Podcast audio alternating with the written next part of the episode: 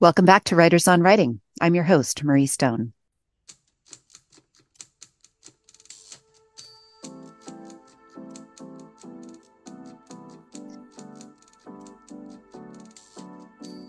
My guest today is literary fiction and nonfiction agent Susan Golomb, who's been in the business for over 28 years. She founded the Susan Golomb Literary Agency in 1988 with Jonathan Franzen as her first client and joined Writers House in 2015. Her other authors include award winners and bestsellers such as William T. Vollmann, Rachel Kushner, Noah Hawley, Nell Zink, Janelle Brown, Lexi Freeman, Angie Kim, and more. She joins me today to talk about all the things you wanted to learn from agents, from the literary market, query letter do's and don'ts, finding the right agent for your book, knowing when to start querying and when to give up, where AI is taking the writing industry and the conglomeration of all of the publishing houses, and so much more. Susan Golomb, welcome. Oh, thank you for having me. This will be fun. I was saying off air that when I was talking to Angie Kim 2 or 3 weeks ago, and she was talking about finding you and falling in love with you and how she chose you. And I was like, this is a woman we need to talk to. So I'm really excited for this conversation. About to head to a writers' conference in Kauai where Angie's going to be as well. And it was actually years ago when I first went to this conference that my intern, who had read the early draft of what became Miracle Creek, wrote and said, you have to read this. And I'm like, oh my God, but I'm at this conference. And so it's so funny how it's come full circle. I love a writers' conference in Koi. It's a nice place to do those. So I love talking to agents who've been in the industry for a long period of time to get all of their perspectives. But maybe we just start with what got you in and what keeps you in agenting. I bounced around a lot after college. I was an English major, but I had a sub-major in theatrical literature. So I loved theater. My first job was working for an independent theater producer, and I worked at Great Performances, but there wasn't a lot of opportunity in New York, and there were always openings at literary agencies because there's a high turnover for reasons that we can get into. But I eventually landed at an agency that represented authors, but also playwrights, screenwriters, and television writers. So I felt I had a foot still in those worlds. And it was at that agency when I had been an assistant for about 3 years and kind of knew how to do everything that Jonathan Franzen's novel came in over the transom. And that's what cemented my passion for the business and feeling that I knew what I was doing. Did you pluck him out of the slush pile? Exactly. Yes. It was total slush. Yeah. And in those years of being in it, talk about some of the changes you've seen and whether the thing that originally got you into it keeps you in it, or if it's something else over all of these years. Well, the essentials have remained the same, which is discovering writers, working with them to develop their work to become its best version of what it wants to be. And then matchmaking with editors and getting it to the right house that will then do a good job, you know, and staying on the editors to make sure that they're fulfilling promises and that every opportunity is being explored.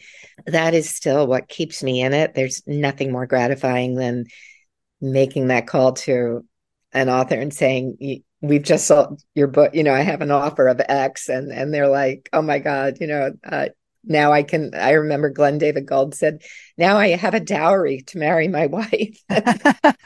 Great. You know, some of it is really life-changing money from people who are working minimum wage, and then suddenly, you know, they can afford a house and cars and things like that. So that's always really, really gratifying. But the business has changed a lot. There used to be many more independent publishers. There was less conglomerization. It was starting. Bantam, Doubleday, and Dell had been individual publishers, and they kind of merged first. That was the first big merger. I saw Bantam, Doubleday, Dell, then just became sort of one publishing house, even though there were 3 distinct imprints within that house. And then Random House had Knopf and Vintage and Pantheon. Then they merged with Bantam Doubleday Dell, and then Putnam came along. And so that's when you got this behemoth called PRH, you know, Penguin Random House. Crown had been its own publisher when I first started, and they got bought by Random House. And then other places like Algonquin have now become part of Hachette, which is the Little Brown group. So there used to be, I think, maybe a big seven, and then it was six. And now there's really just a big four. And we were really worried that HarperCollins might have ended up the owner of Simon & Schuster, which would have made it a big three. And luckily that didn't happen. So we were talking offline, and we can get into this a little bit later, but we were talking offline about an article that came out in The New Yorker, I don't know, 2 days ago or something. And I'll put a link to that in our show notes, but talking about all of these conglomerations and the impact on the industry and the impact on authors and what it means to be an author now, which is a much more corporate endeavor than an artistic endeavor in a lot of ways. So yikes, but let's get into that in a little bit. Tell us a little bit about the types of books and the types of clients you represent and the types of books and clients you would not represent. My list is about 60% fiction, 40% nonfiction. And the fiction ranges from literary and very literary, like William T. Vollmann, and Jonathan Franzen, Rachel Kushner, and then getting more to what is called sort of the sweet spot, which is, or book club fiction, which is really good fiction that has really good characterizations, but is very accessible and compulsively readable. And I've done then a little more commercial than that, but that's not really the kind of books that I read, so I don't know that market very well. So I would say the fiction is the book club fiction and the literary fiction. And then my nonfiction is a lot of memoir and also books that I feel make a difference. So I have one book that just got the author had a great interview with Allison Stewart at WNYC. It's called An Inconvenient Cop. And he basically was a Black police officer who blew the whistle on the quota system that the department has had, and never, pun intended, cops who, you know, will not admit that they have this, and really how that's behind all these murderous traffic stops. It's basically cops needing to fill their quota that week, and they're desperate, and so they chase somebody with a broken taillight and they end up killing them, you know. So that's a really important book that shines a light on a really huge issue. One book I'm so proud of is Yvon Chouinard's Manifesto. He's the founder of Patagonia Inc. And so it was a book that was sort of about how he created the company, but then his manifesto for how to run a socially responsible business. So that was very exciting to represent. And I represent, like during COVID, I took on incredible doctor who runs the ICU at Vanderbilt College, and just how he tries really hard to find the human in the patient, because medicine has become so reliant on technology, and a lot of times doctors lose sight of listening to their patients and having a more humane treatment. Tell me a little bit about some of the latest fiction you represent, because I'm interested in the ways the world has changed in the last 5-7 years, let's just say since 2016, and whether or not those changes are impacting the way people read and what they read. And I can really see that in nonfiction, but I was wondering if that's true in fiction as well. Yeah, I think that what's been very disheartening and is kind of demoralizing and making the editors be like deer in the headlights is a lot of the old levers that would sell books, like a great New York Times book review, or, you know, getting on public radio, or really smart advertising. It just isn't work, or prizes. You know, the books can have all these things and still it doesn't really move the needle in terms of sales. And, you know, why is that? And it just seems that a lot of people are on their phones and very distracted, and they are just sort of reacting to things that go viral, of which we don't have much control. So you've probably heard of book talk, which has become a thing for pretty much for more commercial writers, and the people who post these little videos usually react to something that's got a lot of scariness in it, or funniness, or love, or something that they can sort of emote in their, 10 seconds of a TikTok. And it's just become crazy that that's kind of what's capturing people's imaginations. And I think with literary fiction also, we're in such a relentless news cycle that all feels very crucial, that in the past, when you have a reader who is looking forward to curling up with a great book that might be a little challenging, but they want to spend time with it.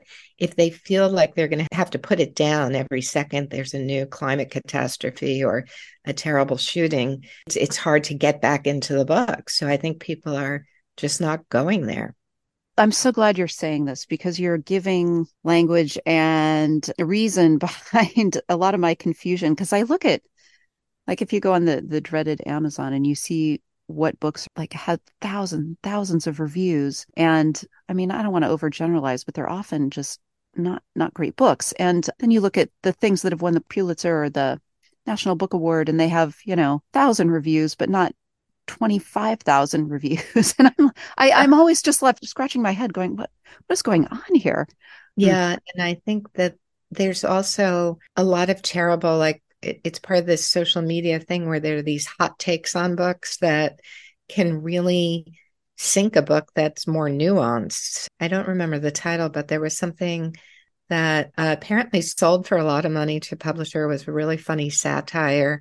I think it is about a Black woman dating a white man, and just people started attacking it on Goodreads. And so it kind of buried the book that, could have had a really fun and insightful, irreverent reading experience. So there's just so much that's, publishing has always been a lottery. It's always been publishers, they place their bets on these books, and sometimes they pay a lot of money, and sometimes that works out. And other times there's a book they think is amazing and it just doesn't connect, and nobody can really explain why. But what's happened is, with all the bean counters and control and all the mergers, the books that publishers would often buy because they had their best sellers, but they wanted award winners, or they had something really quirky that they just really loved. Everybody loves it.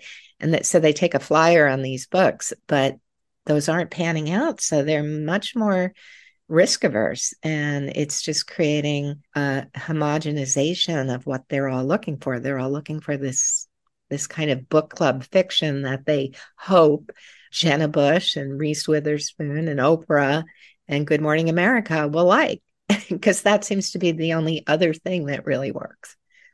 You're giving such perfect language to this New Yorker article. And they were making this point that the Cormac McCarthys of the world would not exist or succeed today, because unless your debut novel hits it out of the park, publishers aren't going to stay with you. And so those older authors who developed a career over time and a following over time, and the publishers kind of gave them the time and space to do that, that's just gone now. They don't do that anymore. I don't know if choosing by committee is the right way to phrase it, but they're not taking risks on these nuanced, I don't know if you'd say quieter books. It is by committee. Really what's happened is, like, the first 25 pages of your book have to be so grabby. They have to, like, you can't put it down, because then the editor, in order to buy it, then has to give those pages to somebody in publicity, somebody in marketing, somebody in sales, who are looking at a ton of things. So they only have time to read 25 pages, and decisions are made based on that. It's crazy.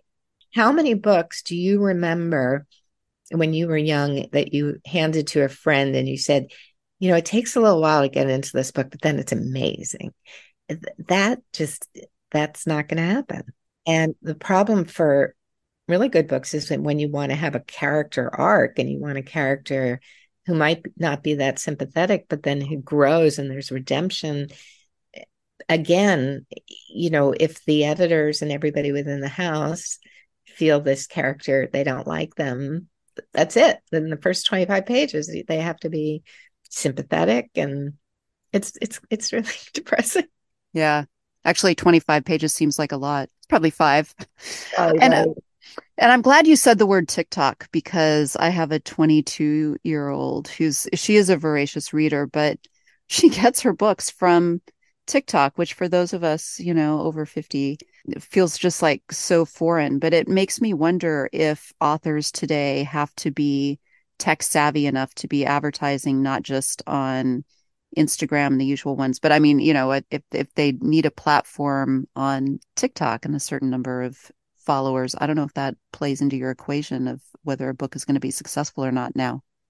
Yeah, it's hard. Most authors are not really performers. They're usually to be in a room by themselves with their book. And so for them to create a TikTok seems just such an unrealistic ask. But then you hope that maybe they know some young people they can enlist to that's what I'm advising my authors, even though it's everybody feels so squishy about it, really, because nobody really quite knows what makes some of these go viral. So when you're trying to create that, I think it's hard, but yeah. And that's where it is right now. And it's also for a certain kind of book, I think. I mean, I think there are some maybe edgy literary novels that appeal to young people that maybe a TikTok would work, but for a writer who's middle-aged, who's writing about middle-aged issues, I don't know that that's going to work. Let's hope not. Yeah. I'd be wrong. I don't know. Let's hope there's a little dignity. So we should get into the nuts and bolts. I opened this up to our regular listeners, our patrons, and there's a lot of questions. So we're going to get into some of the nuts and bolts of specifically of query letters and what you look for in a strong query, what might be a deal killer that you would see. But let's kind of start there of things that you look for in a good query letter, and maybe in an example or two of a query letter that has crossed your desk that really made you sit up and take notice. Oh, I put you on the spot. Yeah, I mean, there have been several. I just can't think of them right now. The query letter is really important because it's the first thing the agencies or their assistant, whoever's looking at these. And it needs to be very well written. It needs to be in a couple of paragraphs, not any longer, to really give you the nuts and bolts of what this book is, the premise, the kind of where the plot goes, and what your credentials are. You don't have to have come out of a writing program or have gotten your stories published, but that helps if you have those credits. You want to put that in. The things that are deal breakers in query letters is when we get them and a million other agents are also copied on it.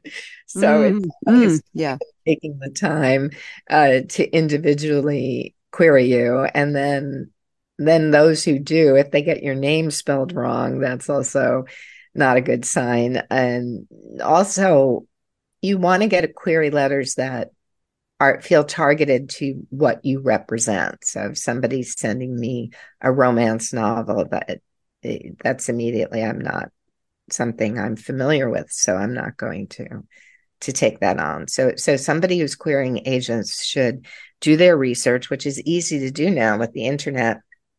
You know, back in the day, you had to hope that the writer had an acknowledgments page and reference their agent. But now pretty much you can find out who the agent is for the books that you like. And if your writing is similar to something you admire and you find out who the agent is, that's who you should target, and tell them why you're targeting them. And how important is personal connections to you? I guess I should say, what percentage of your clients would you say come out of this slush pile versus people who were kind of handed to you on a somewhat of a platter? I still find great. I mean, Angie Kim was slush. Imbolo Mbwe, who won the Penn Faulkner and was an Oprah pick, was slush. So there's gold in them, there are hills, and it's really fun. As far as a personal connection goes, it's very funny. I've been doing this so long before Google, I would get a manuscript, I would read it. If I liked it, I called up the writer, and invariably it was a really nice person on the other end of the phone there. Even if I'm reading something that's a dark novel or has, you know, morbid humor or, you know, something that's like twisty, and the person is nice. There's a humanity that comes off the page that I guess I somehow sense. So yeah, the connection is, I mean, what I want to hear, if no book comes in perfect, I mean, that's just impossible. And so when I read something and I feel like it needs some work, I want to call the author and say, I love this, I'd love to take it on, but I think we need to do X, Y, and Z. And if that author goes, yeah, you know, I wasn't sure that was working, or, okay, yeah, I see what, you know, if they really respond to what I'm saying, then that's a great way to start. And then they go off and they revise, and sometimes they've nailed it that first time. Sometimes they overcorrect something, so we have to do another draft. And I mean, sometimes it takes like 4 or 5 drafts before I feel it's ready to go out. I think that was one of the things that Angie Kim had called out about you, was your willingness to work with her, and then your willingness to stay with her. Even once you've signed her with a publisher, you would kind of stay involved in that process. And I think that is not always so common amongst agents. You know, sometimes they hand you off, you know, their job is done, and then when your next book is ready, we'll talk again, but they don't stay with them for the whole process. So that was something she called out about you that she really appreciated. I don't know how common that is for agents. I think there are agents like myself who do stay very involved, but there are a lot who don't. I wouldn't be able to really quantify it. It's true that after you sell a book, the agent, you become a little powerless, because we're not the ones creating the jackets or working with the sales force or coming up with budgets. You know, it's all, we're kind of at the mercy of the publisher, but it's good to be a thorn in their side. And, you know, if they're to make sure that the author has a jacket that they like, or that they love, and to keep telling them to go back to the drawing board if it's not working. And the same with coming up with there. We usually have a Zoom call with the publicity and marketing people at the publishing house. And then that's where I can advocate for, well, can we try this sort of advertising? Or is there a way to reach these people through, you know, whether it's blurbs or, you know, other kinds of targeting methods. So I really try to be as involved as I can to make sure the book gets its best shot out there. You mentioned taking books that aren't 100% of the way there. And I'm kind of curious, and I know this is going to be hard to quantify too, but kind of how much you would see when you would take a book on, even though it isn't all the way there, like what sorts of issues you're willing to work through with a writer. Would it be just like a minor plot thread that doesn't make sense, or problematic issues with a character? Or, because I assume it would have to be, you know, at least like 90%. Yeah. Like I said, it's so hard to write a perfect novel. I mean, there's always something like, this character doesn't feel fully fleshed out, or this doesn't sound like something they would do, or the ending is not, you know, you haven't stuck the landing. It needs to end with more impact or profundity or whatever. Sometimes, though, it's major work. I mean, sometimes I've had books that are really, really long that really need to be cut down. Or in the case of Behold the Dreamers, which was Mbolo Mboy's first novel, it's about a Cameroonian couple who come over as immigrants, and the man gets a job as a limo driver for a stockbroker at Lehman Brothers. And the novel originally had the point of view of those two men and their wives. And the author was from Cameroon, and the white characters just didn't seem as vivid and textured as the black characters, which is understandable. I mean, it's she really knew her Cameroonian couple. So I said, you know, if you can somehow get the backstories of these white characters in there, but it's still just being the point of view of the two Cameroonians, I think this could work. And that was a lot of work, but she did it. She did it. It was great.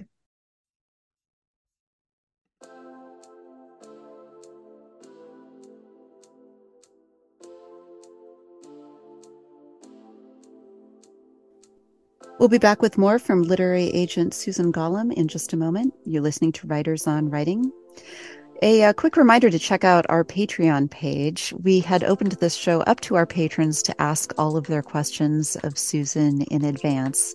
That's one of the few perks that we offer up there to our regular listeners, are the ability to submit their own questions for authors coming up, post the authors that are expected to be coming up, post a schedule of what's upcoming, provide you with writing tips and tricks, some of those things. So those are a few of the perks that we offer up there. If you are interested in checking us out, it's patreon.com/writersonwriting. And also check out our bookshop.org page. We just did an affiliate page with bookshop.org to sell some of the books from our guests, as well as books that we both recommend, craft writing books, and some of our favorite books. You can find us up there at bookshop.org/shop/writersonwriting. Let's get back to it with Susan Golomb.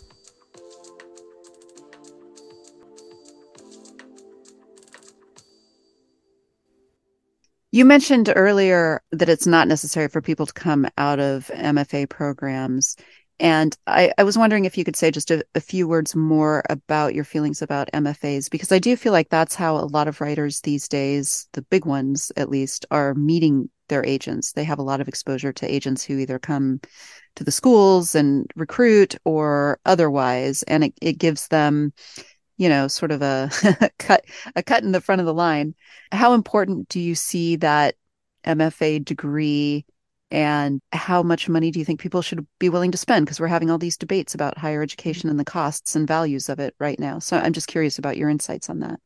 Yeah, there are some really, really good MFA programs, but it's not a guarantee that your book is going to be really great, because sometimes all the workshopping and everything that's done can sometimes iron out the idiosyncrasies that make a book special. So when you talked about, you know, buying by committee, sometimes there's workshopping that's done that kind of makes a book. There's like, every time I get a novel, I still print it out. I have a pen in my hand and I mark it up as I go, because I think if I'm going to love this novel, I don't want to have to reread it and edit it. So I just start marking it up. And sometimes I'll get a novel, often from somebody from one of these programs, and I never touch the pen to paper. There's nothing wrong with the book at all, but there's nothing right. It's like, it's just inert. It's sort of all tidy, and it's like a hospital cornered bed that a hotel makes, you know, like everything's just fine, but it just doesn't have the aliveness, the spark, or the kind of something that makes it distinctive. So it's not a guarantee. As far as whether it's worth the cost, I think if you're a writer who really needs deadlines, you know, really needs structure and feedback, I think it's really good. I think an MFA does give you the opportunity to be able to teach. So if you're not able to make a living with your books, you have that as a career path, or, you know, something that's a sideline that enables you to do both. But, you know, Jonathan Franzen didn't go to a writing program.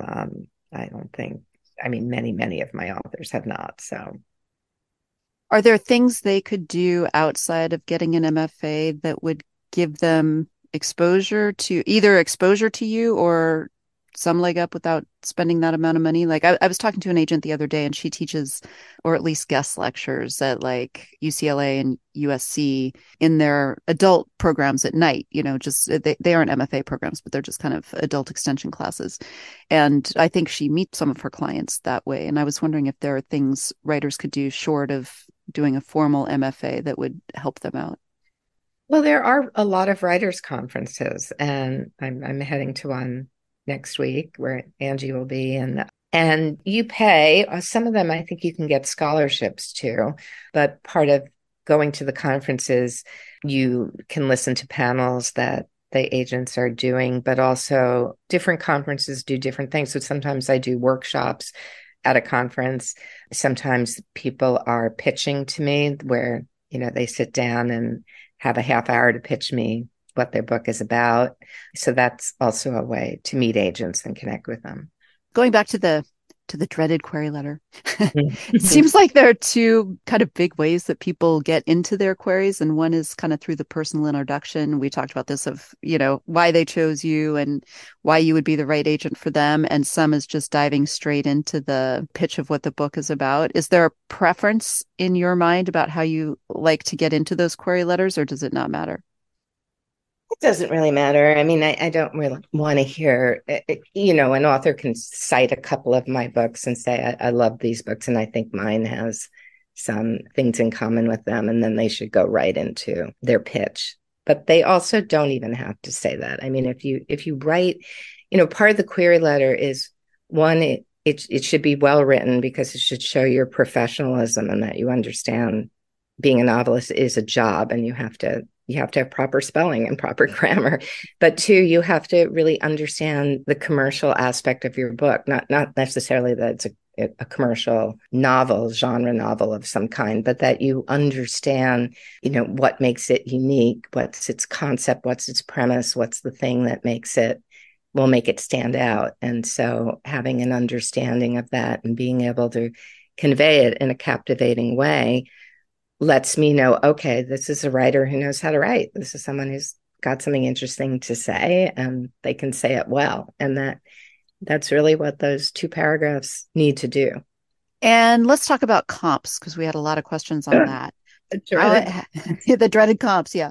Everything we say today is the dreaded word. I know. Yeah. So how important are they? How recent do they need to be? How do you recommend going about finding them?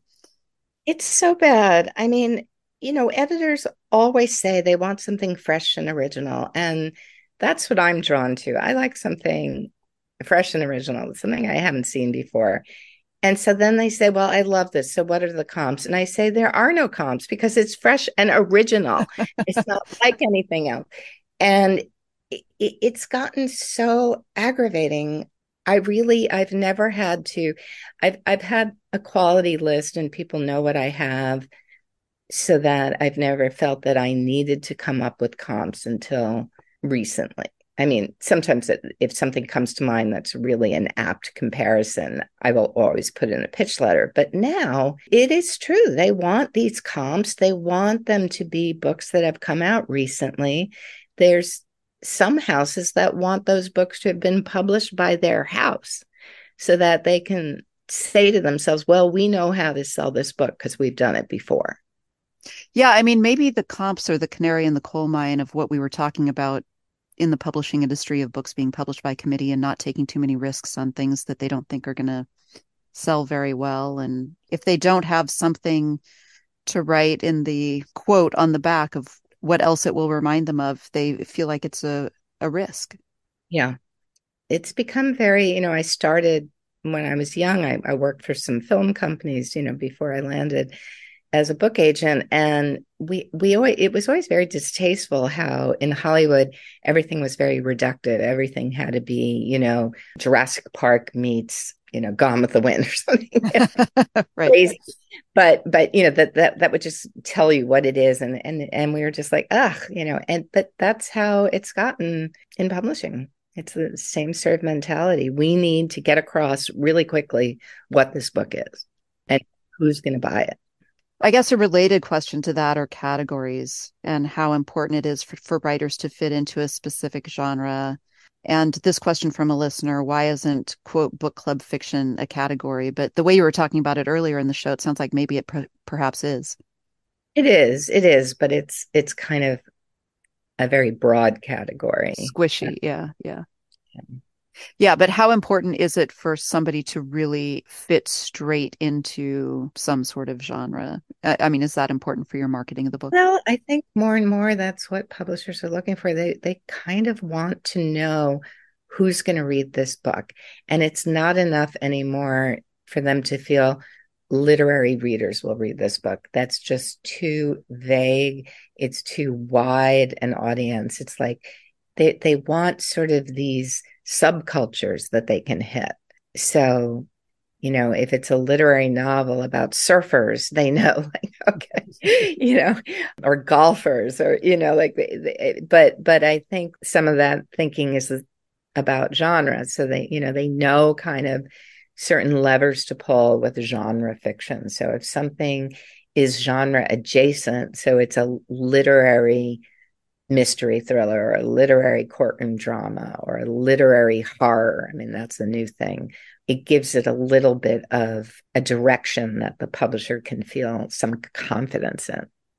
It is funny how you want something completely fresh, original, and yet tried and true, and how people navigate that. I had a friend who queried agents a while ago about a literary fiction book with a strong polio stream through it, and she got great feedback. But somebody said there's too many polio books, and I'm like, are there too many polio books? I didn't. Yeah, that's the other thing. It's like, you're a writer in your room and you don't know all the books that have been published and may have failed. You know, I mean, publishers sometimes make those decisions. Like, this book is, part of it is set in Haiti, and we did a book on Haiti and it didn't work. So no, you know, they won't even read it. Yeah. They won't tell you that. They'll say, sure, send it. Oh, it's great. It's great. But, you know, we don't see a way to publish it. But they make these snap judgments. Well, and the number of manuscripts that must come across your desk. I don't know if you're looking for reasons more to say yes or reasons more to say no, because you've got, I assume you have so many. And I feel like I have to get tougher with myself, because in the past, I knew if there was a book I really liked and I knew it needed work, and I knew it was going to be about, you know, a year's worth of work or several drafts. But if I had confidence in the author and I knew that what would come out would be great, I was very certain that I could sell it for a lot of money and it would do really well in the marketplace. But now all that unpaid work that I do, you know, that it's all speculative work. I'm not paid by the hour. I'm paid, you know, on commission. So if I spend all that time and it doesn't sell, that's really not only heartbreaking for the author, but it's heartbreaking for me. And it's also, you know, not a way that I can keep making a living. So I have to be smarter about what I take on, feeling like, yes, this will sell. I know this will sell, because of these arbitrary reasons that these publishers are coming up with. That's what's so maddening. Yeah. Well, and it also seems to me that so many people, either through the allure of self-publishing or something else, it just seems like there's more writers than ever now. Or at least, you know, they hold themselves out as writers. It's shocking. I remember when I was very young and you know, I'd be reading these novels and I just couldn't believe that people thought they were writers. Like, they were writing something so bad. Like, you know, like, how do you call yourself a writer when you're writing something so bad? And I just think that, yeah, a lot of people have, it's not kind to say, but, you know, delusions about their abilities and so there's just a lot of stuff. There's a lot of submissions, and it does seem like there's more and more people out there. Yeah. I mean, it's a funny industry because, you know, you wouldn't walk into a hospital and assume that you could operate on someone having never done it before. Right. And yet that's pretty much what's happening. But, you know, and yeah, it's interesting because there are some writers who just, They've never taken a course. They've never done anything, but maybe have read a lot, and they've internalized what they've read, and they write a great book. And a lot of people feel that you can't really teach someone to be a good writer. You can teach them how to revise and edit what they have, but the initial talent, you're born with it. And maybe that's the problem. We all wish that was us. And so we have to be told, no, it is not you. Right. Yeah. Right. Yeah. But, you know, people who are writing genre fiction, there are formulas. And so you can really study those formulas. There are a lot of books out there that will tell you how to craft a detective novel or something. And you can teach yourself to do it. But whether you do it well, that's another question. Well, and to go back to your prior point, because I do want to point that out, just to read. And you're right. A lot of people do internalize good writing just from that's probably a better teacher than some of the MFA programs out there. Yeah. And also another thing people can do if they don't want to pay or can't afford an MFA program is if they can find other writers that they can form a writing group with that's often very helpful. Yeah. And a lot of clients who are on their third, fourth, fifth books are in writing groups, because it's nice to get feedback from your peers, and it keeps you disciplined and meeting deadlines. And that's a way to get feedback that you can take to heart. Yeah. And that probably tells you a little bit about, I was going to ask you when a writer would know it's time to query an agent. And I know that's another squishy, unanswerable question, but you know, I do see a lot of writers who are either rushing way too fast to query, or they've been toiling for 15 years and they won't let it go. And you're like, right. Just do it. Right. Exactly. I don't know if you have any insight on when is the right time, or how you know. I guess once you've revised something to death and you're just changing commas here and there, maybe it's time. Yeah, exactly. Again, if you have feedback from other readers, not your mother, not your husband, you know, people who can be as objective as possible. And if you've gotten the feedback and it's working for them, I think, and you feel like you've done the most work you can, I think then it's time. So you accept email submissions, and then I assume that no news back from you is bad news.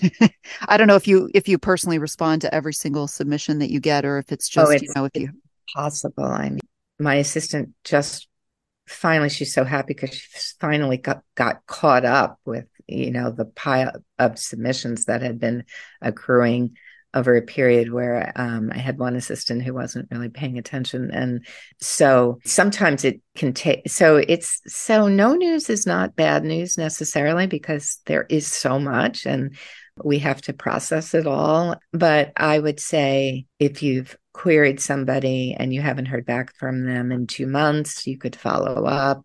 And, you know, it's good to be a squeaky wheel, not obnoxious, but a bit of a squeaky wheel, because... And then if you're lucky enough that if you've queried several agents and one has made you an offer, you want to let the other agents know as soon as possible and give them time to read. And then you can choose amongst the agents if you have more than one offer. Or if you decide you want to accept that first offer, you want to let the other agents know that not to waste their time, because the worst thing is when I started reading something and I'm like halfway through and the person's already signed with someone, and it's a complete waste of my time and potential income. So, yeah. Angie did share on the podcast when she was on that the way she found you was she got an offer from another agent and then let all of the agents know that she was querying, hey, there's an offer on the table. You better sit up and take notice. And she said of the 10 agents she had queried, 8 of them got back to her within the next 24 hours, I think. Yeah. Yeah. So, yeah. It's hard for us because we have so many books we need to be reading. A lot of them are our current clients who've been working on their second novel. They want me to read it before we send it to the editor. And there's always so much to read. And then when you get that email that says, I have an offer, then you have to put down your own client's work, read this other book, and then have a beauty contest, right? If you like it, then you're basically trying to convince this author to go with you. And you don't always know what the author wants to hear. Some of them want to hear that I will do a lot of editing with you. Some of them don't want to hear that at all. Some of them want to be at a small agency. Some of them want to be a big agency. Some of them want to be with the agent who represents Jonathan Franzen. Some of them feel like, no, I don't want to be that. You know, you just don't know really. And you kind of do your best little song and dance and hope that, you know, they pick you. And I was so happy when Angie picked me. And I remember another author, I was just literally jumping for joy. Like I'd never, so excited, you know, so. I'm glad you said that, because that is one of my curiosities beyond the work itself, what you each should be looking for when interviewing each other about what you want and what you don't want. And Angie had mentioned an agent she totally connected with and thought they'd make best friends, you know, that she really loved this person. But the person's feedback to her just felt off, just didn't seem to jive with her own perception of what she wanted the book to be, which obviously would be a red flag. But yeah, are there other things that each side of the equation should be looking for in the other when knowing the match would be right? Well, I think the author should, yes, exactly, feel that the agent gets what you want to do and is going to help you do it better, and that you have a rapport with them and that you feel comfortable with them. There are a lot of, Angie's the one who always tells me, because she knows so many writers, and she'll tell me they're so afraid of their agents. And I just think it's crazy. You should feel, you know, as agents, we play many roles. We have a maternal role and a psychiatrist role and a lawyer role and a sales role. And you want your agent to be available to you and to hold your hand through this very tumultuous process. Even when it's good, it's like a roller coaster. So I think that's something that authors should look for. So that's what an author wants, should feel with their agent. And as an agent, what I want with my author is someone who is willing to work hard and, you know, knows that they need to be professional. And when I say professional, I just mean not going on social media and, like, you know, taking down, you know, saying terrible things about other writers or other publishing houses or whatever. You want to be sort of a good publishing citizen. And I look for someone who, I also want to like them. I mean, because it becomes a very personal experience. And there are periods when you're on the phone a lot with your client. I mean, during the editing process or during the submission process, the selling process. So you want someone that you enjoy. And a lot of my clients become very good friends. I mean, I love my clients. I just saw one. I haven't seen her in 5 years because she lived in Australia, and it was just so nice to see her again. So. Hmm. Have you, or do you still work with Jonathan Franzen? Is that kind of your longest term? Yeah. Yep. He's 1 year older than me, and we basically grew up in the business together. So it's a very special relationship, and he's a really great guy. And there was a lot of, you know, misinformation, disinformation on the web, but he really is really good guy, and loves to champion female authors, and has done it a lot. So. I'll tell him to write faster. I know. I just had my call from yesterday. And he said, Susan, you know, it takes me 5 years between books. And I'm like, yeah, I know, but I can't sell anything. Because that will be sold immediately. Yes. Well, it's already been. I mean, you know, I did it 2 years ago. So it's like, but yeah, we, you know, I never push my clients to, I never want to push them, but sometimes a little bit of, you know. Encourage. Yeah. Don't push. Encourage. Yeah. So he's worth waiting for. So we'll wait as long as we have to. That's fine. Yeah. And in terms of self-publishing, if a writer has self-published in the past or has tried self-publishing with the book they're now, well, obviously they wouldn't come to you with the book they're now pitching, but I'm just wondering how much of a scarlet letter that is on a writer if they've gone that route either in the past, or how do you view that? I'm not really even sure where the publishers are with that. It keeps changing. There was a period where they really loved finding these self-published books that somehow took off, and then they could buy them and get a larger audience. And sometimes they just, there's just a bit of a bias against it, right? They're feeling that if an author's doing that, then they're doing it as a an ego kind of thing, or that they were turned down everywhere and that was all they could do. So not to say that that's why people self-publish or the history, but I think there is a little bit of a, you know, a perception out there, like you say, that's a bit of a scarlet letter, but I don't know.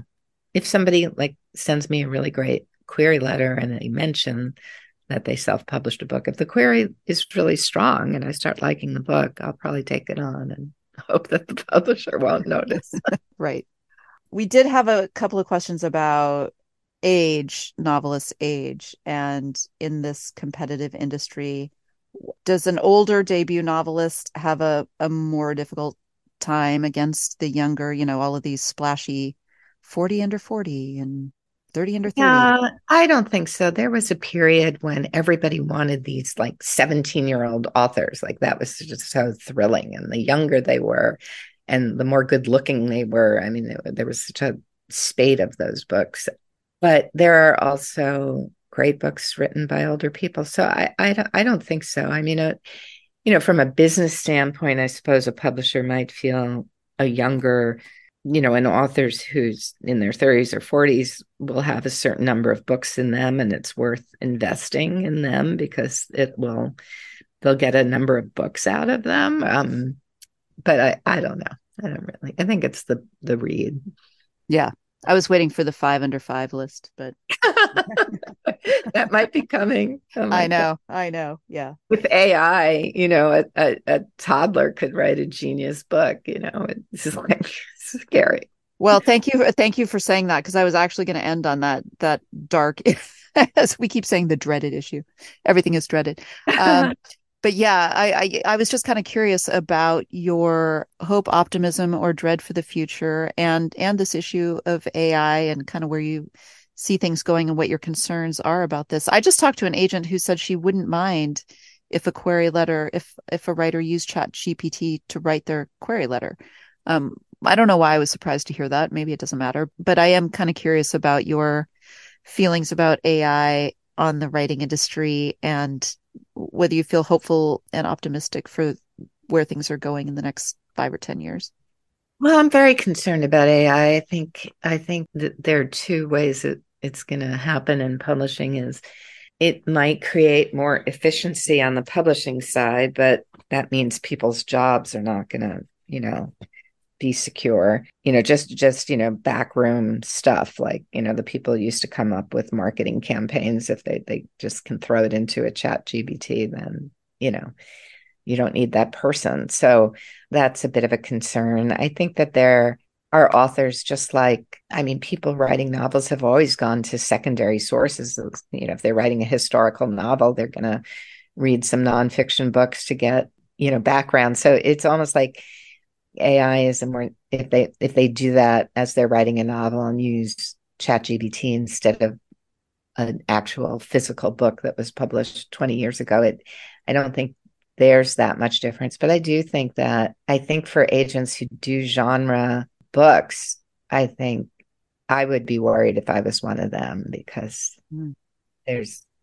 there could come a time where publishers just publish these AI books. And authors that they have to pay. So, and then it's a concern, Jonathan is part of this lawsuit with the Authors Guild, because these learning models have swept up all these books. And so you have no idea how your honed sentences and paragraphs that you sweated blood over are going to appear in other people's books, or it's so. It's a real concern. Got to be some sort of regulation, and I don't know. I don't know. I don't like it.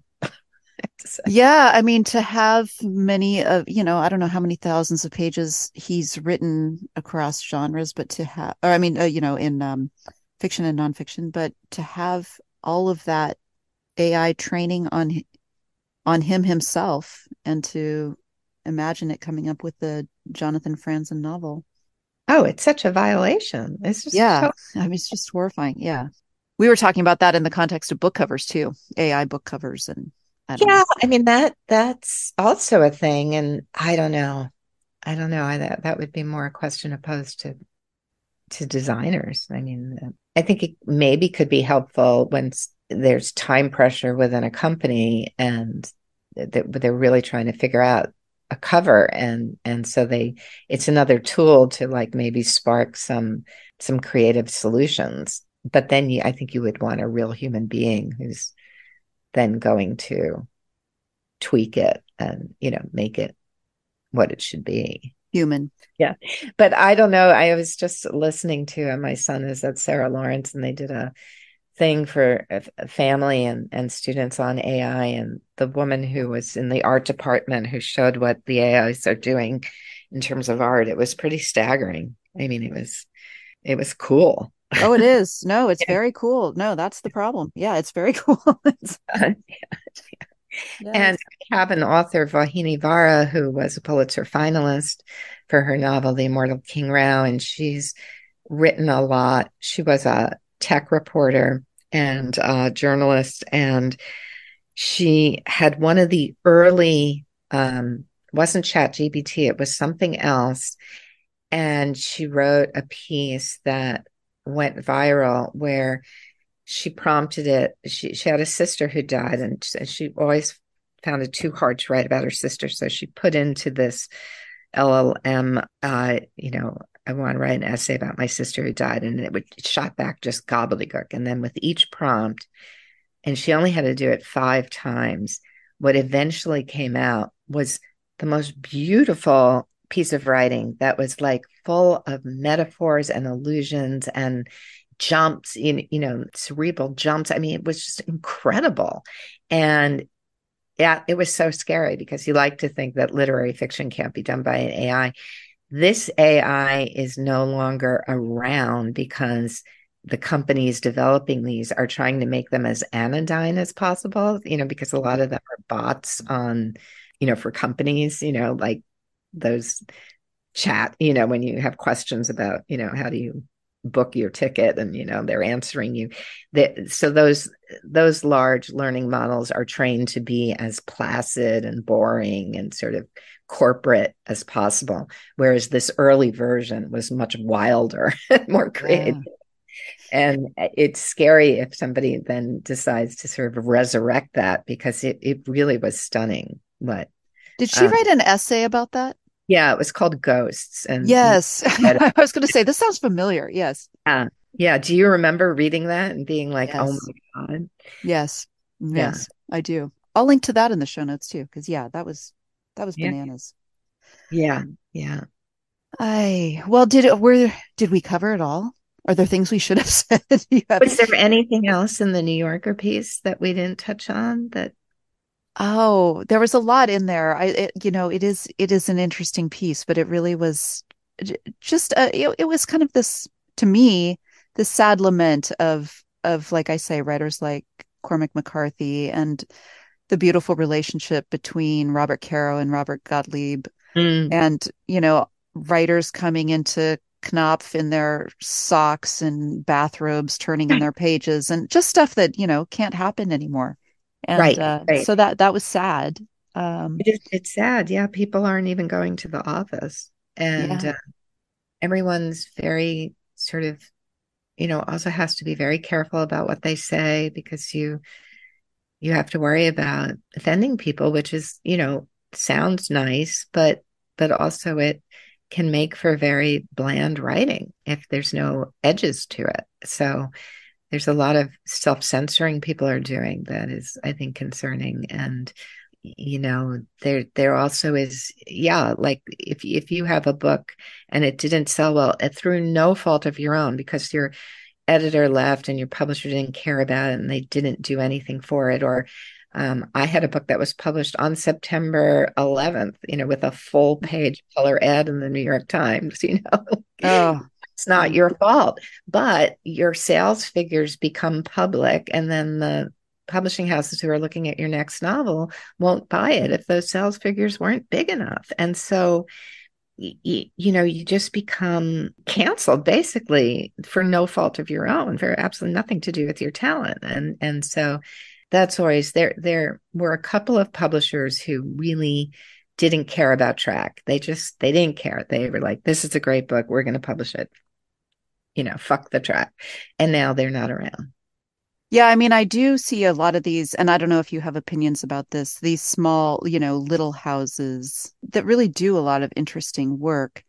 And I don't know if people, do they just query those places directly without an agent, because they're probably not going to make a ton of money, but they do kind of take more risks on either experimental fiction or kind of quieter novels. Oh, yeah. Well, my author I saw last night, she's written this amazing book called The Book of On, and it's just so edgy, and it's really it's very funny, and it's so provocative, because it is sort of about a writer who gets canceled, and she's sort of a seeker, and she's so angry that she then gets interested in Ayn Rand, oh yeah.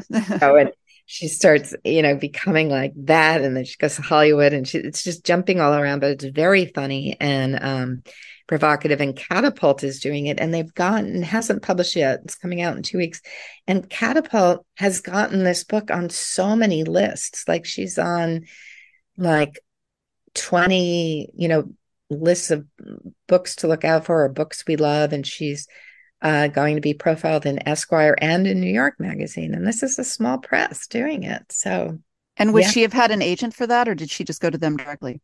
No, I sold it to them. I sold it. Okay. Yeah, I think that because, what's happened is because the mainstream publishers are letting so much go, these smaller presses are now having the same problem as everybody else. They get so many submissions. So they also want, the agents to act as gatekeepers, really. That's heartening. And so you wouldn't have made a ton of money on that, but you represented her before and believed in the book. And so we're willing to do that. Yeah. And, there's always royalties. I mean, back in the day, or even now, a sign of a great agent is that your book never earns out, right? It's because, the agent has sold it for so much money. There's no way you can possibly earn back the advance and start to get royalties. But for years, I loved it when I called it free money. A book is doing well and you have no idea how well it's doing. And this is back in the day when everything was, snail mail, and you open up an envelope and there was a check. And it was like, oh my God, $40,000 here. It was so much fun. So, it's called passive income, you don't have to work for it. So, books can always, I can't make a living selling a lot of small books, but, for my favorite writers, if I can't get the big people, I'll go to the smaller people, Nice. Yeah. And there's so many great smaller houses now, and they're doing so much good work. So yeah, they are. They're overwhelmed. They also have these backlogs. Even if they want to do your book, sometimes they can't publish it for 3 years. The authors usually have to wait a year before their book is published, but sometimes they just don't have the resources to publish your book sooner. So that is one issue they face. Well, this has been great. You answered all of our questions. Yeah, this was great. So we will link to your website in the show notes. So if people want to query you, they'll know how to find you. Okay, great. I just really appreciate your time and your insights. And this was great. Oh, well, my pleasure. It was lovely talking to you. And you're definitely so up on everything. So your questions were really good.